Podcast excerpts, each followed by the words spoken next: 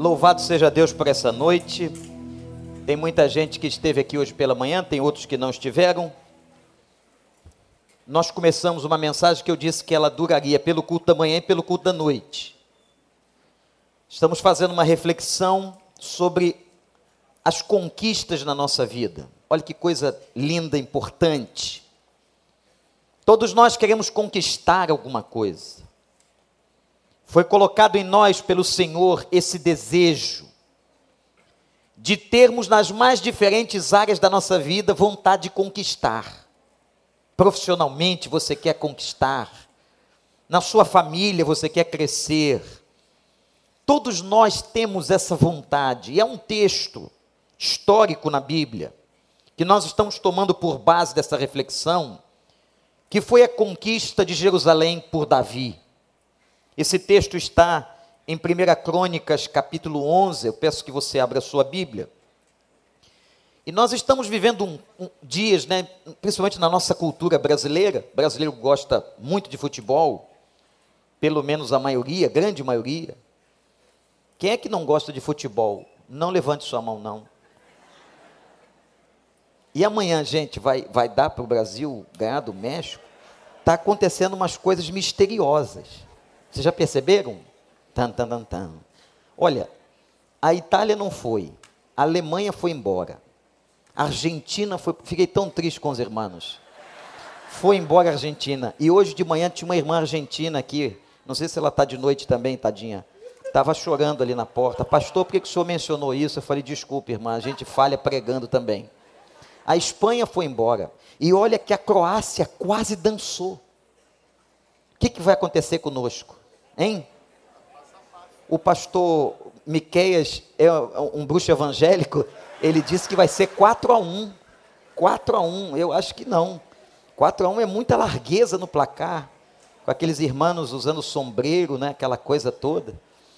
Mas hoje de manhã, quando eu falei isso, o que, que ia acontecer? Eu vi irmão fazendo figa. Que isso, gente? Ó, não pode. Tem coisa estranha aqui. É fogo estranho no altar. É. Abre a Bíblia aí. 1 Crônicas 11. A conquista de Jerusalém. Todo Israel reuniu-se com Davi em Hebron e disse: Senhor, em Davi Hebron, e disse: Somos sangue do teu sangue. No passado mesmo, quando Saul era rei, eras tu quem liderava Israel em suas batalhas. E o Senhor, o teu Deus, te disse: Você pastoreará Israel, o meu povo, e será o seu governante. Então todas as autoridades de Israel foram ao encontro do rei Davi em Hebron, onde este fez um acordo com elas perante o Senhor, e ali ungiram Davi, rei de Israel, conforme o Senhor havia anunciado por meio do profeta Samuel. Davi e todos os israelitas marcharam para Jerusalém, que é Jebus. Os jebuseus, habitantes da cidade, disseram a Davi: Você não entrará aqui. Repito, você não entrará aqui. No entanto, Davi conquistou a fortaleza de Sião, a cidade de Davi. Naquele dia, Davi disse: O primeiro que atacar os jebuseus se tornará o comandante do exército. Joabe, filho de Jeruía, foi o primeiro e por isso recebeu o comando do exército. Davi passou a morar na fortaleza e por isso ela foi chamada cidade de Davi.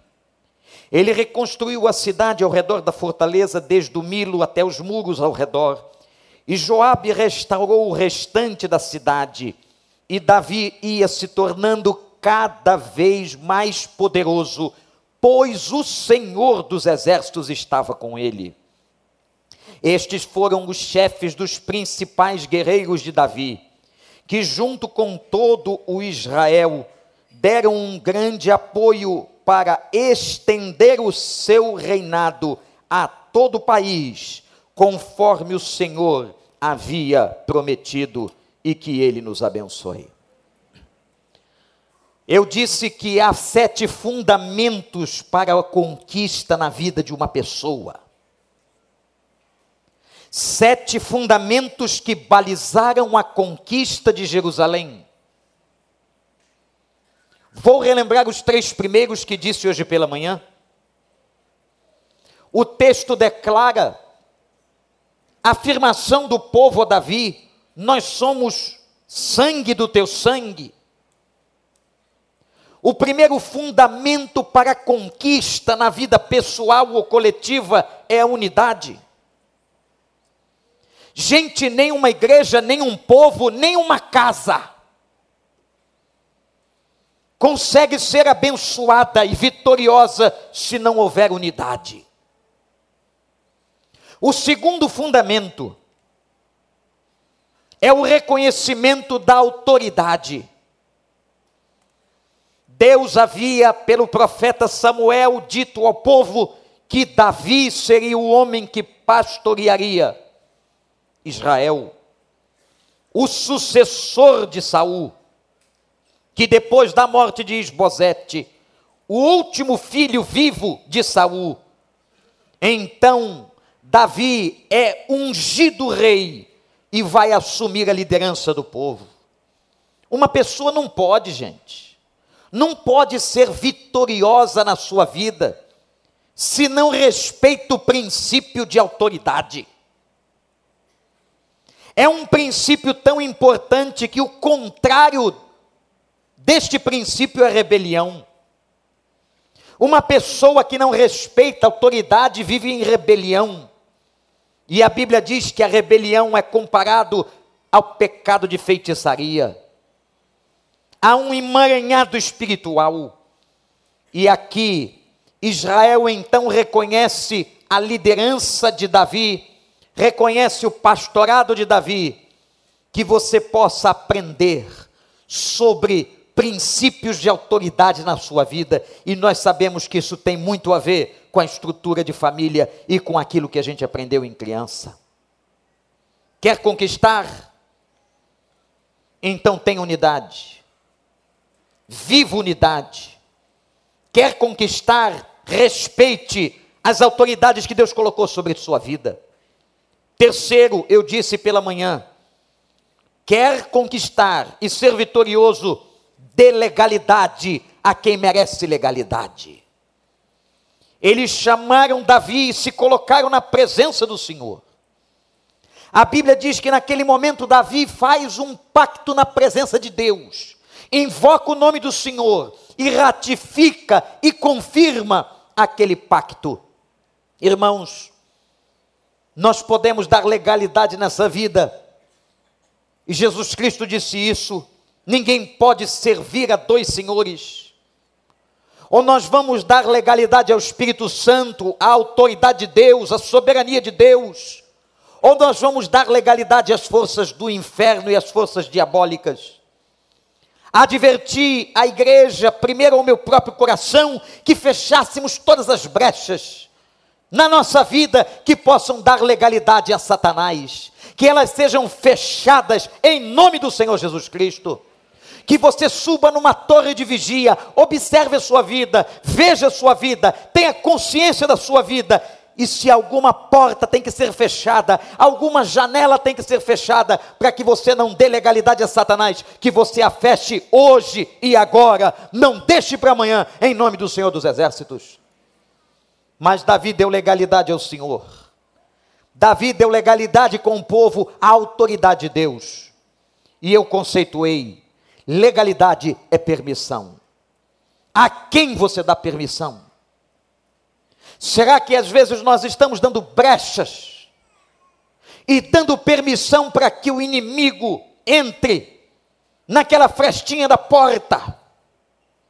Aquela coisinha que começa pequena e vai crescendo, aquela tentação, aquele filme que não deveria ser visto, aquela palavra que não deveria ser proferida, aquele relacionamento que não deveria ter sido estabelecido.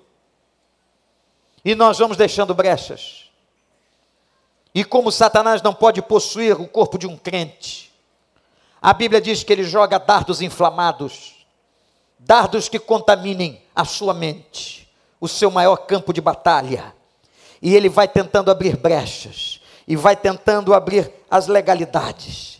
E se você consentir, e se você concordar, e se eu concordar, daqui a pouco essas coisas vão tomando a nossa vida. Eu adverti a igreja pela manhã que Satanás às vezes nos tenta para que abandonemos a oração, para que não leamos a palavra de Deus, eu quero agradecer àqueles que estão aqui hoje, que ouviram a palavra e o apelo pastoral e da palavra do Senhor. E que bom é ver essa casa cheia, colocando cadeira nos corredores, porque é isso que nós temos que fazer, porque hoje é dia de celebração, é dia do Senhor, é dia da ressurreição, e nós comemoramos isso. Nós não estamos aqui por um hábito, nós estamos aqui por uma convicção. E que bom que você não está na frente de uma televisão, numa boate, num bar, num restaurante. Você está com o povo de Deus, adorando o Senhor dos Exércitos. Mas Satanás tem tentado abrir uma brecha em nome da violência, incutindo medo na sua cabeça. Lembre-se de uma coisa: você é crente, você é crente, então a tua vida está nas mãos do Senhor e ninguém poderá tomar a tua vida se ele não permitir. A tua vida é dele, você pertence a ele, o teu corpo é dele. E tudo que te acontecer só acontece com a permissão do Senhor. Portanto, descanse no Senhor e saiba que Ele é o nosso refúgio e fortaleza e socorro presente na hora da angústia. Glória a Deus! Você crê nisso, meu irmão? Ou vai ficar ouvindo o blá blá blá de Satanás no teu ouvido para te dar desânimo, desmotivação. Fica aí. Não vai hoje não, tá frio. Tem jogo da Dinamarca, mas já acabou cinco horas, mas fica aí. Fica ouvindo os comentários. O bom é a resenha. O bom é que vem depois você fica preso naquele negócio. Aí você não traz o seu filho, aí seu filho está lá voltado para o eletrônico. Amanhã ele está num estádio, amanhã ele pode estar tá num clube, amanhã ele pode estar tá numa boate. Ensine com o seu exemplo que domingo, domingo, por convicção de fé, é dia de estarmos com o povo de Deus na casa do Senhor. A minha casa será chamada casa de oração. Se você quer conquistar, não dê legalidade a não ser o Senhor dos Exércitos. O quarto fundamento. Então, esses três foi hoje de manhã. Eu só estou numa introdução. Eu só estou lembrando aqui o que aconteceu hoje de manhã. Quando eu falei que a gente precisa ter unidade para conquistar alguma coisa na vida, a gente precisa reconhecer as autoridades que Deus vai colocando sobre nossa vida, os sacerdócios. E a gente precisa dar legalidade ao Senhor e fechar as portas. E não darmos legalidade a Satanás. Mas o quarto ponto. O quarto fundamento que fez com que Davi e o povo de Israel conquistassem Jerusalém. Foi a postura dos soldados. Qual foi a postura do soldado? A postura do soldado é a nossa postura. Nenhum time pode entrar no campo com medo. O jogador não pode ter medo. Ele não pode ser altivo. Porque o futebol, por exemplo, é um esporte coletivo. Não adianta o Messi ser um gênio se ele não tem gente para jogar. Não adianta o português ser o melhor do mundo cinco vezes, que ele não consegue carregar os outros nas costas. É preciso de um time. Mas tem um negócio que o Cristiano Ronaldo faz que eu acho muito interessante, principalmente depois que ele fez o gol. Ele olha para aquele povo todo, 60, 70, 80 mil pessoas, e diz assim: Eu estou aqui. Aí é mole, né? Já entrou a bola? Eu estou aqui. Você pode interpretar isso como uma soberba. É uma maneira de fazer uma leitura. Mas você pode interpretar isso como alguém que entra num campo para guerrear, como um campo de batalha e vislumbra uma vitória. O filho de Deus, a filha de Deus, não pode ter esse sentimento derrotado. Tem gente que já entra na batalha perdendo a batalha, já entra no campo perdendo o jogo. Ah, não adianta orar, pastor. Não adianta porque nunca adiantou, não dá certo. Então por que, que você está orando? Entra na batalha de oração, entra no jogo que você está entrando com postura de vitória como alguém que tem a convicção de a quem está orando, por que está orando e a certeza de fé que Deus não falha e vai fazer por nós aquilo que for melhor. Louvado seja o nome do Senhor. O texto declara que eles entraram com uma postura de guerreiros.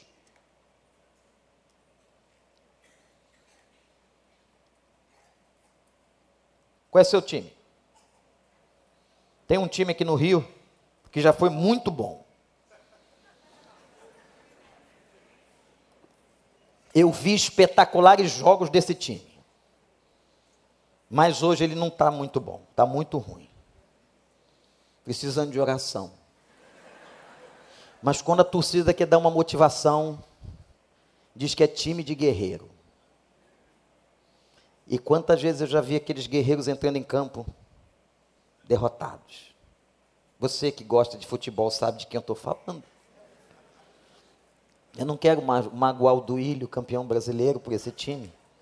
Que está aqui, que jogou muita bola, era um time bom. Mas tem gente que entra no campo, gente, já derrotado. Quem é que conquista alguma coisa se não marchar como soldado, de cabeça em pé como guerreiro? Sabendo que nós estamos numa batalha espiritual, nós não estamos numa pracinha nos divertindo. Isso aqui não é um teatro, isso aqui não é um lugar de lazer. Isto aqui que nós estamos estabelecendo é uma conexão espiritual com o nosso Deus. O Espírito do Senhor está aqui, como nós cantamos. Os anjos do Senhor adoram conosco. Nós estamos travando nesta hora que a batalha está sendo é, está acontecendo, nós estamos travando uma batalha espiritual, um momento de luta contra a sua vida. Satanás tem atentado, mas eu quero declarar a você que ele já está derrotado no nome de Jesus. Ele não poderá te vencer se você está nas mãos do Senhor. Ele não pode te tocar, ele não pode te fazer mal. Mas tudo depende da postura que eu entro na batalha. Qual é a postura que você tem entrado na batalha? Se você já entrou com uma postura derrotista, deprimida, e que pensando que você já perdeu, então você está muito distante da conquista e da vitória. Entre e diga aquilo que Elias disse. Vá dizer a Acabe que Elias, servo do Senhor, está aqui. Louvado seja o nome do Senhor. Vá dizer a Acabe, Elias está aqui. Há um homem de Deus na cidade. Há uma mulher de Deus na cidade Irmãos, vocês têm o Espírito Santo, vocês têm tudo, vocês têm a força, a força do Senhor, vocês têm o revestimento, vocês têm as armas do Espírito, vocês estão fortalecidos no Senhor e na força do seu poder. É ou não? Mas com esse amém aqui está todo mundo morto. Você está fortalecido ou não, meu irmão? Você é vitorioso ou não, meu irmão? Satanás não terá legalidade sobre sua vida. Que você possa entender que você está nessa briga, nessa batalha, nesse problema, com postura de guerreiro. Eu posso estar chorando, eu posso estar sangrando, você pode estar chorando e sangrando, mas nós continuamos no campo de batalha, ouvindo aquela expressão: Eu lutarei por vocês, o Senhor lutará por nós. Ninguém conquista com postura de derrota. Mas houve uma quinta, um quinto fundamento na conquista de Jerusalém. Eles tinham na mente a direção, o foco, a visão marcharam, diz o texto, para Jebus, que é Jerusalém. Davi reinou 33 anos. Dos 33 anos do reinado de Davi, sete ele morou em Hebron. Mas um dia Deus disse: Davi, agora chegou a hora de você tomar o que está faltando. E você precisa ir em direção a Jebus, que é Jerusalém.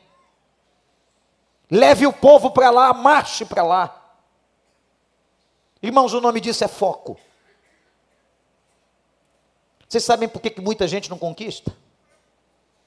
Porque perde o foco no meio do caminho. Porque perde a visão do alvo, como disse o apóstolo Paulo. Tendo os, os olhos fitos em Jesus, olhando para o alvo, esquecendo-me das coisas que ficam para trás. Eu prossigo pelo prêmio da soberana vocação de Deus em Cristo. Qual é o alvo? Qual é a conquista na tua vida profissional, estudantil, sentimental, seja o que for? Qual é o alvo? Coloque diante de Deus o teu foco, o teu alvo e deixa Deus agir. Não tire os olhos dele, fita.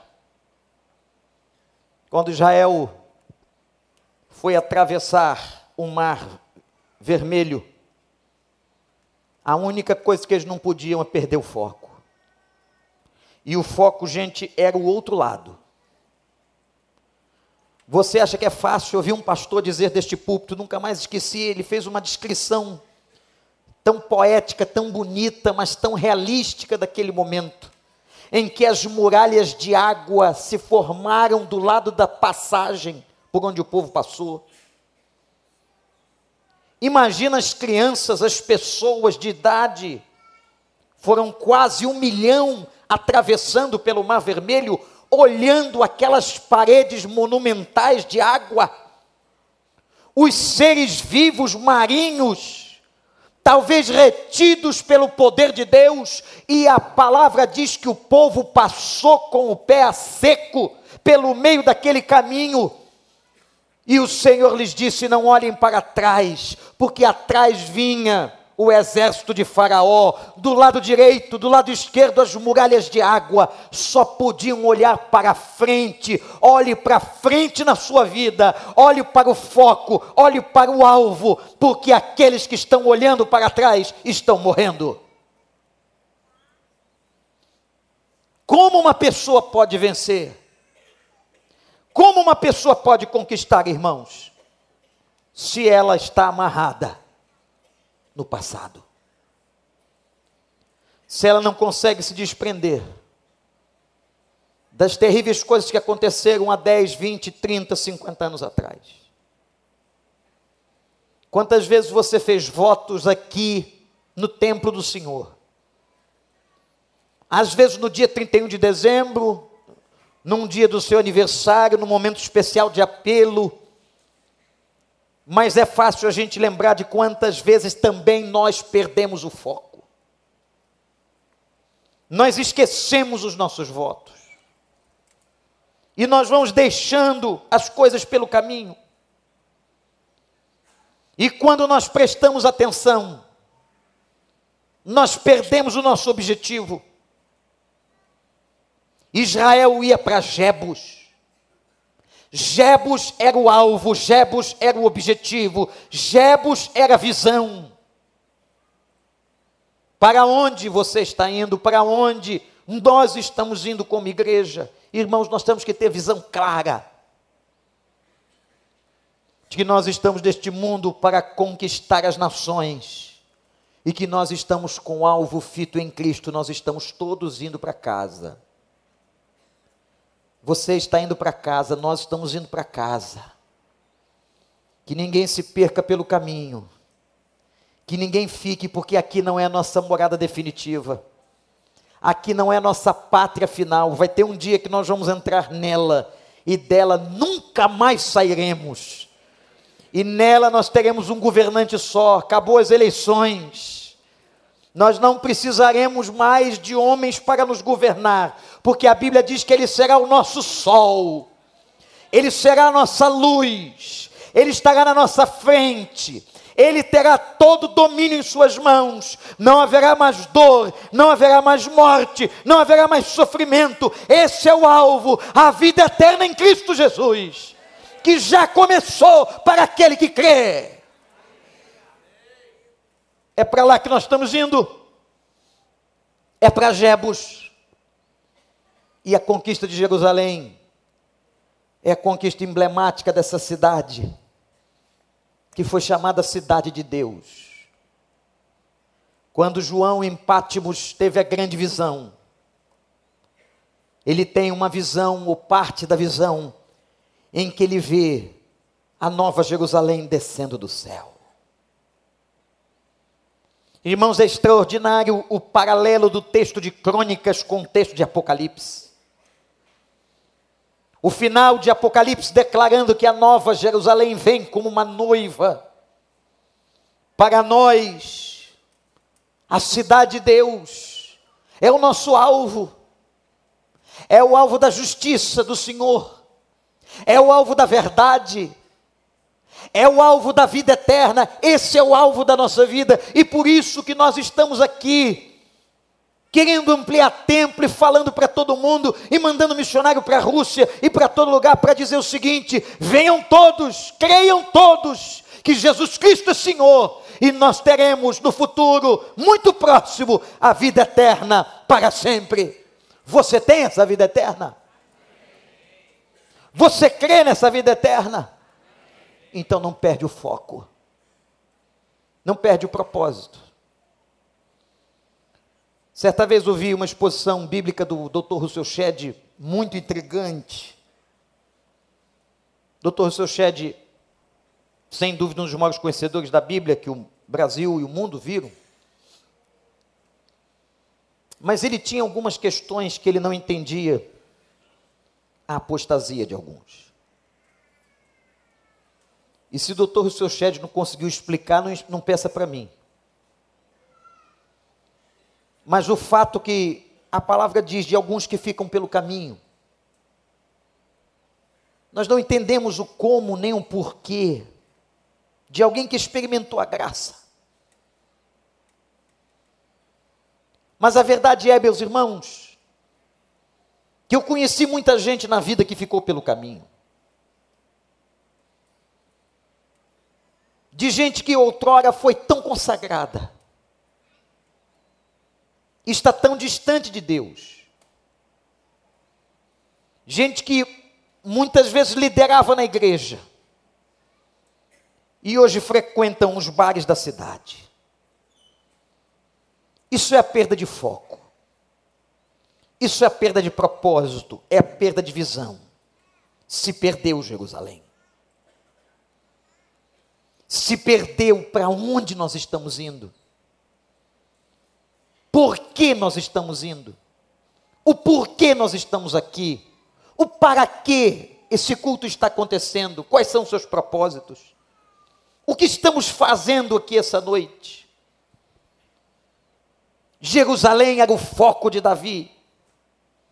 Jerusalém era o foco de Israel. Não perca o foco. Não perca a sua fé. Não dê legalidade às coisas infernais.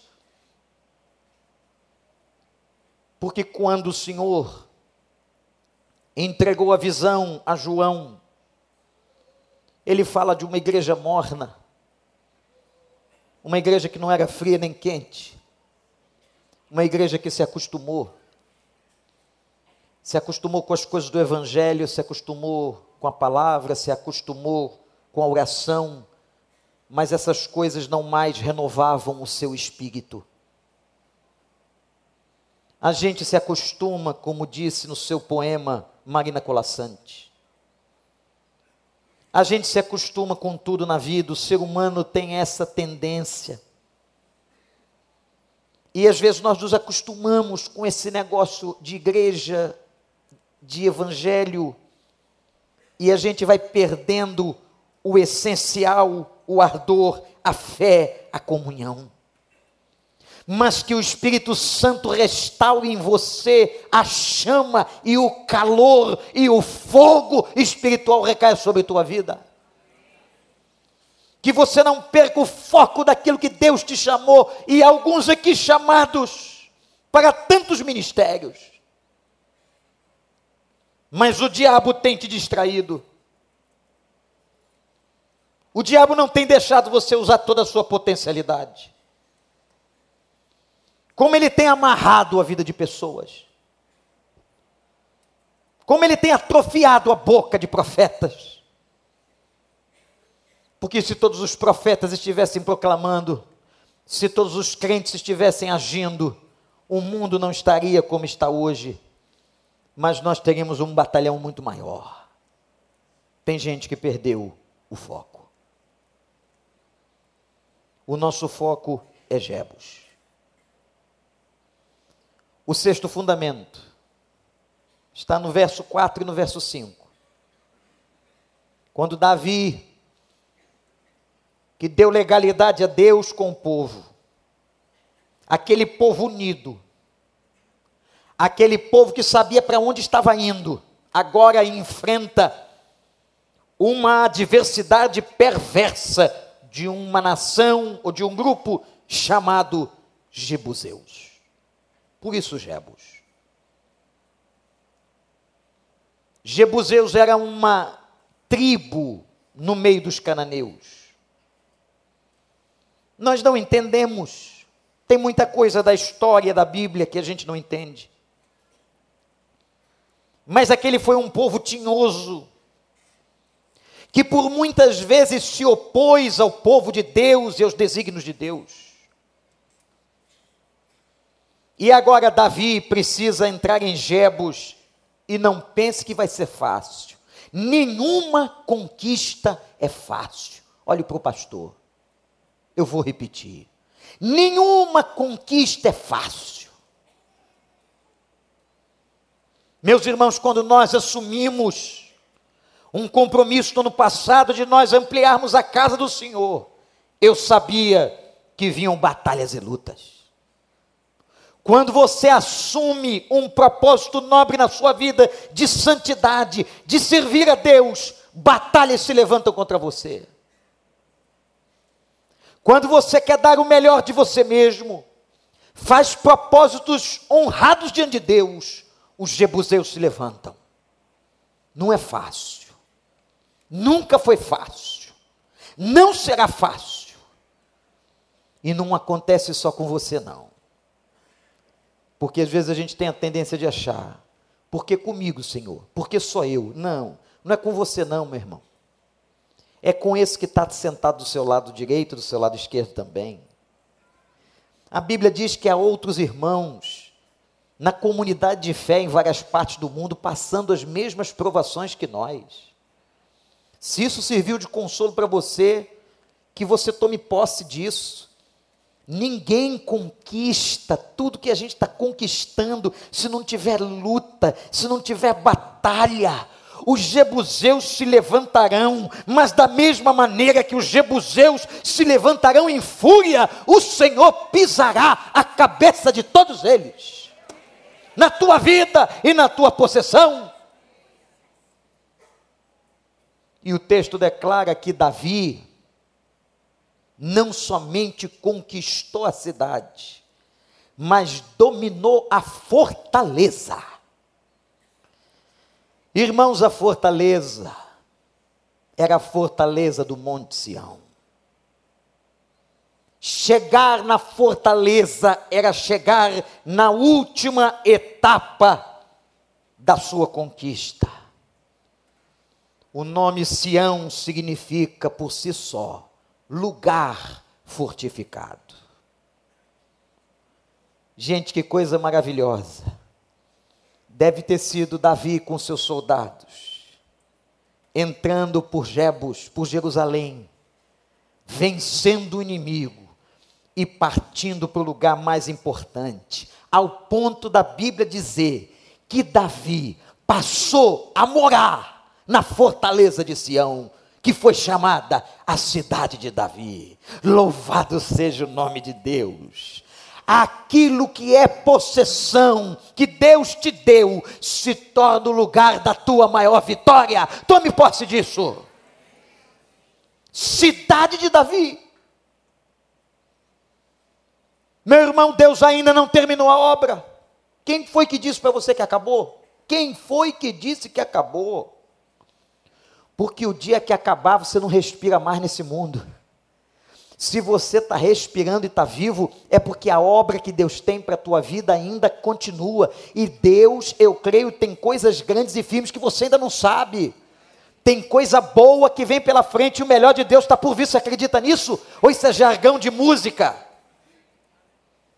Você tem que tomar posse dessa realidade e entender: o Senhor é o meu Senhor. Eu vou chegar lá na fortaleza de Sião.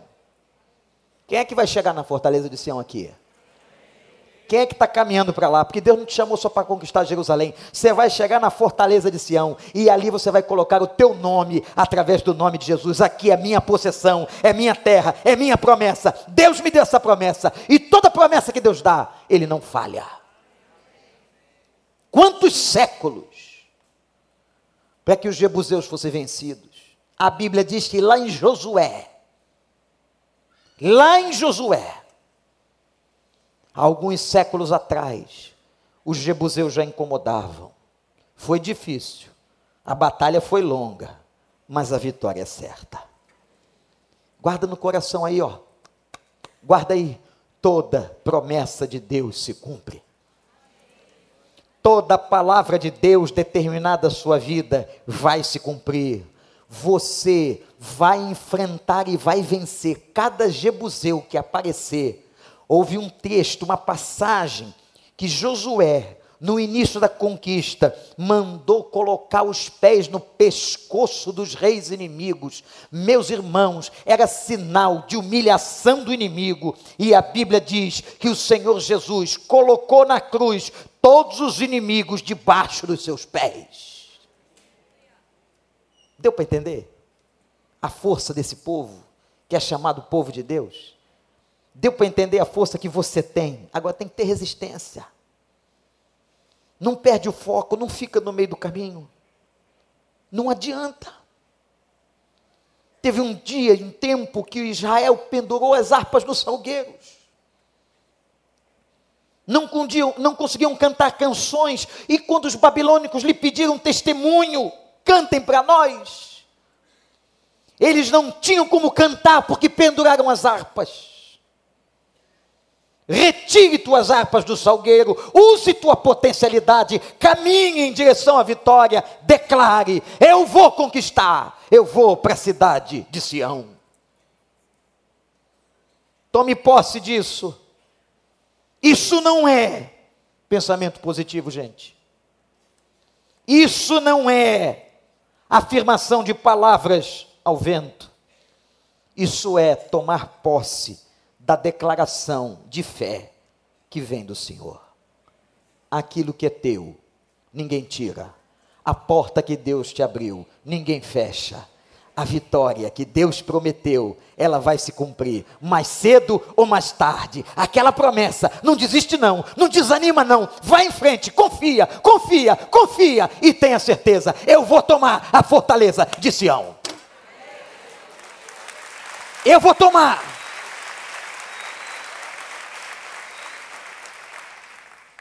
O sétimo e último fundamento. Vem o restante do capítulo 11 fala de 47 líderes. Eu contei 47 líderes que foram importantes na conquista. Aí eu tomei o nome de alguns aqui e fui olhar para a vida, o que, que eles fizeram, diz a Bíblia. Joabe foi o primeiro a atacar os jebuseus e queria ser o comandante do exército. Jazobeão é um outro que está aí, que nome, irmãos? Valente, matou mais de 300 inimigos numa batalha só. Eleazar, um dos três principais guerreiros, manteve posição e resistiu no meio de uma plantação quando foi atacado. Abissai, irmão de Joabe, chefiou a tropa de elite e diz a Bíblia que matou centenas de inimigos. Benaia, corajoso soldado, matou um homem de dois metros e meio. Comandante foi Benaia da guarda pessoal do rei. e os três valentes. Tinham três rapazes, juventude, três rapazes, que tinham uma faca no dente, garra, determinação, obediência. Aí Davi suspirou. Quem me dera beber água fresca. O dia em que ele estava coado numa batalha, quem me dera beber água fresca. Pensou alto, rei. Os três valentes passaram no meio do acampamento inimigo, foram na cisterna, pegaram água viva, água fresca e trouxeram para o rei o copo, a taça cheia. Está aqui, Davi. E Davi disse: Não, não posso beber. Eu não posso beber essa água, porque ela simboliza o sangue de três homens que deram a sua vida por uma luta, por um propósito, por uma batalha. E naquele momento, diz a palavra de Deus, que Davi pegou a água e derramou na presença do Senhor. E disse: Não sou digno, essa água é do Altíssimo. E não bebeu o que era fruto do desejo. É gente assim que Deus precisa. É gente como os valentes, como Benaia, como Abissai, como Eleazar, como Joabe. Eu quero ter meu nome na lista. Você pode ter seu nome na lista, você não pode ficar de fora. Qual é a conquista que Deus está colocando diante de você? Qual é o desafio que Deus está colocando de você, diante de você? Qual é o propósito que Deus colocou diante da tua vida? Vai em frente. Pode vir o Jebuseu que for, até o homem de dois metros e meio, olha aí. Dois metros e meio de homem é homem a beça. Olha para mim, imagina, eu agora estou com dois metros e meio. Que eu estou em cima da plataforma. Nem assim, né, gente? Nem assim não dá, doutor Sérgio, não dá dois metros e meio. Mas dois metros e meio de homem. Vai vir, vai guerrear. Vem o símbolo do diabo, Satanás, as forças do inferno. E você vai fazer como todos os valentes nomeados aqui, que ocuparam Jerusalém. Você vai vencer. Por quê? Porque você não perdeu o foco porque você confiou, porque você deu legalidade a Deus, porque você entendeu que obedecer é melhor do que sacrificar. E o versículo 9 termina dizendo assim: E Davi se tornou cada vez mais poderoso, por uma razão, porque o Senhor era com ele. Você quer coisa mais extraordinária do que Deus com a gente? Quem é que anda com você? Quem é que te acompanha? Eu quero declarar que aquele que acompanha o salvo, lavado e remido é o Espírito Santo de Deus. Ele nos acompanha. Daqui a pouco a congregação se desfaz. E nós voltamos nas nossas individualidades para as nossas casas. Mas ninguém aqui volta sozinho. Você volta nas mãos do Senhor dos Exércitos. Você volta nas mãos do Rei de Israel. Você volta nas mãos do Senhor que te chamou e está dizendo para você essa noite. Deus sabe por que essa mensagem. Deus sabe, eu não sei. E está dizendo a você: vá em frente não tira os olhos do alvo, porque eu já te entreguei Jerusalém. Deus é contigo. Por onde quer que andares. Sete fundamentos de uma conquista. Você quer conquistar. você quer crescer e alcançar aquilo tudo que Deus tem para você, leia, releia esse texto. Quando Davi, ao ser consagrado rei, foi fiel ao Senhor, persistiu no alvo e foi morar na fortaleza que um dia foi do inimigo. Já contei aqui uma vez, e com isso termino a minha reflexão, que havia um centro de Umbanda numa pequena cidade do estado do Rio, chamado Sana. Cidade praiana, bonita, não sei hoje, mas aquela época uma cidade de muitos dependentes químicos. O homem que liderava aquela fortaleza do mal resolveu fazer coisas ecléticas nas suas sessões espíritas e invocar todo tipo de entidade. E um dia ele resolveu colocar uma Bíblia aberta no meio da sessão. E caiu no Salmo 23. Ele leu e gostou. No segundo dia ele achou muito bom e leu de novo. No terceiro dia ele leu de novo. No quarto dia ele leu de novo. No quinto dia veio mais gente ainda no centro, ele leu de novo. Hoje é a primeira igreja batista de Sana. Louvado seja o nome do Senhor. O Jebuseu cai. O Jebuseu é vencido.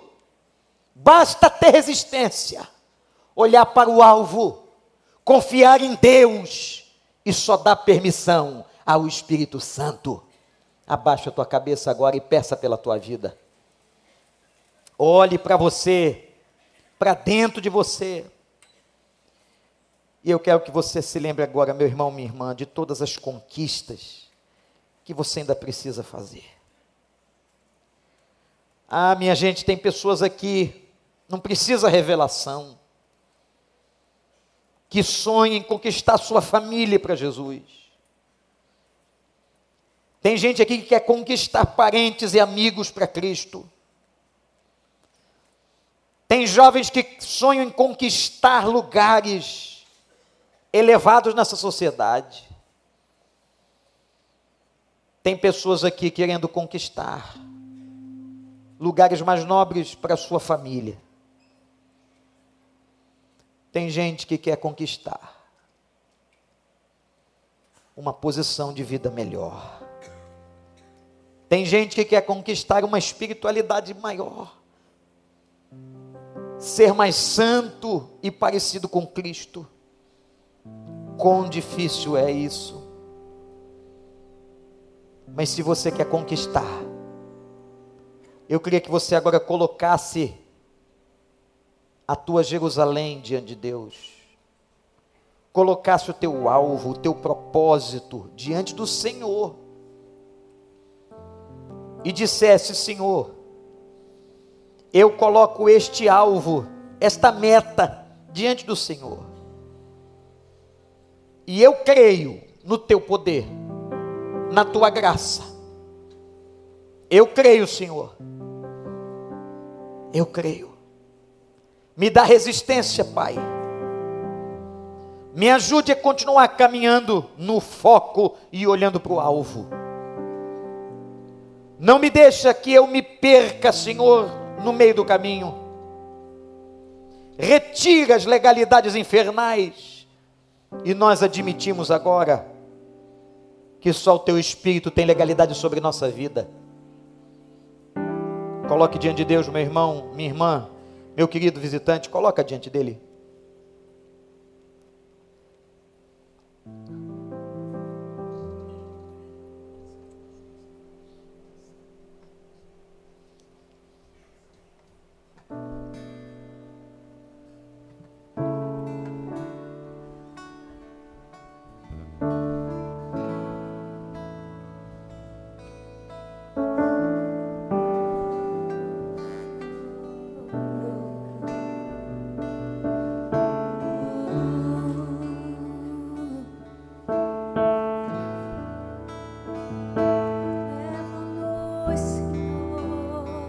Se você tem alguma coisa que você gostaria de colocar diante de Deus, a sua meta, o seu propósito, a sua Jerusalém, o seu alvo, a conquista para onde Deus tem chamado você, seja o que for, eu quero orar pela tua vida. Vou pedir que fiquemos em pé, toda a igreja, e aqueles que desejarem trazer ao altar, venham aqui trazendo o teu sonho, o teu projeto, a tua Jerusalém. Vem, coloca no altar de Deus em oração aqui, na presença do Senhor. Cheguem bem para frente, irmãos. Irmãs, cheguem bem para frente. Sobre as águas, onde os meus pés Esse momento é muito sério. É momento de voto, é momento de entrega. Vamos dar legalidade ao Espírito Santo, igreja.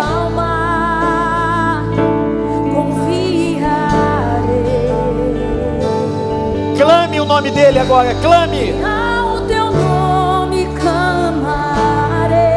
Pede a Deus para tu não perder o foco.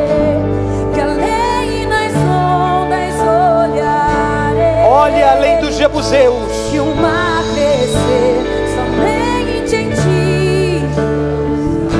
Porque, pois eu sou teu. Diz agora, dá legalidade ao Espírito Santo. Tu és meu. Eu sou teu e tu és meu, Senhor.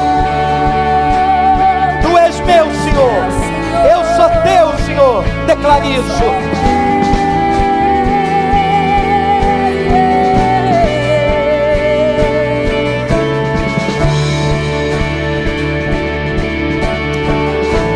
Lança fora os teus medos e os teus temores. Que Deus é contigo. Tua graça cobre os meus temores, tua forte mão Me guiará. me guiará. Se eu estou cercado pelo medo, cercado pelo Jebuseu. pelo medo, Ele é fiel tu és fiel e nunca vai falhar. Nunca vai falhar. E ao teu nome clamarei. E além das ondas olharei.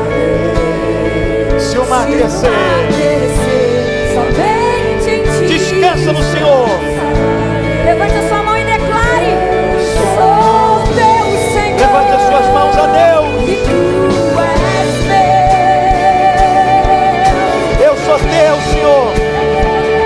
Legalidade do teu Espírito Santo. A legalidade na minha casa do teu Espírito Santo. Na minha vida, no meu corpo. A legalidade é tua, Senhor. Fecha todas as brechas. Nós clamamos, Senhor. Guia-nos. Guia-nos, Senhor. Em nome de Jesus, Pai. Ó Deus, ouve o clamor do teu povo. Que em tudo em ti confie, sobre as águas eu caminhe, Senhor. por onde quer que chames. Leva-me, Senhor.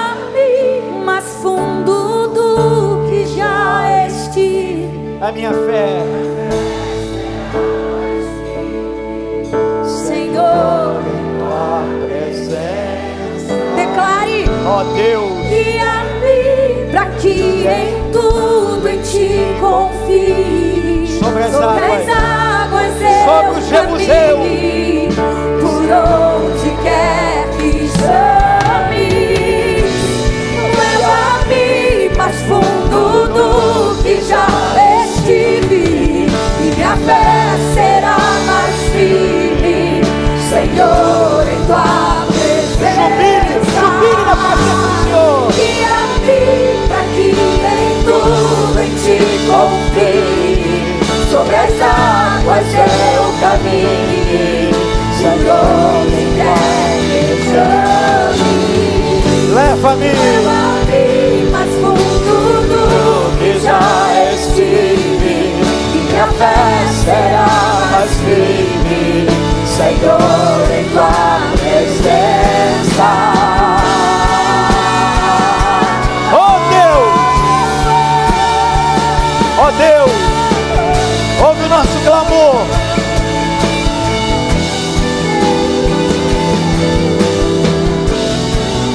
Ó Deus, por misericórdia de nós.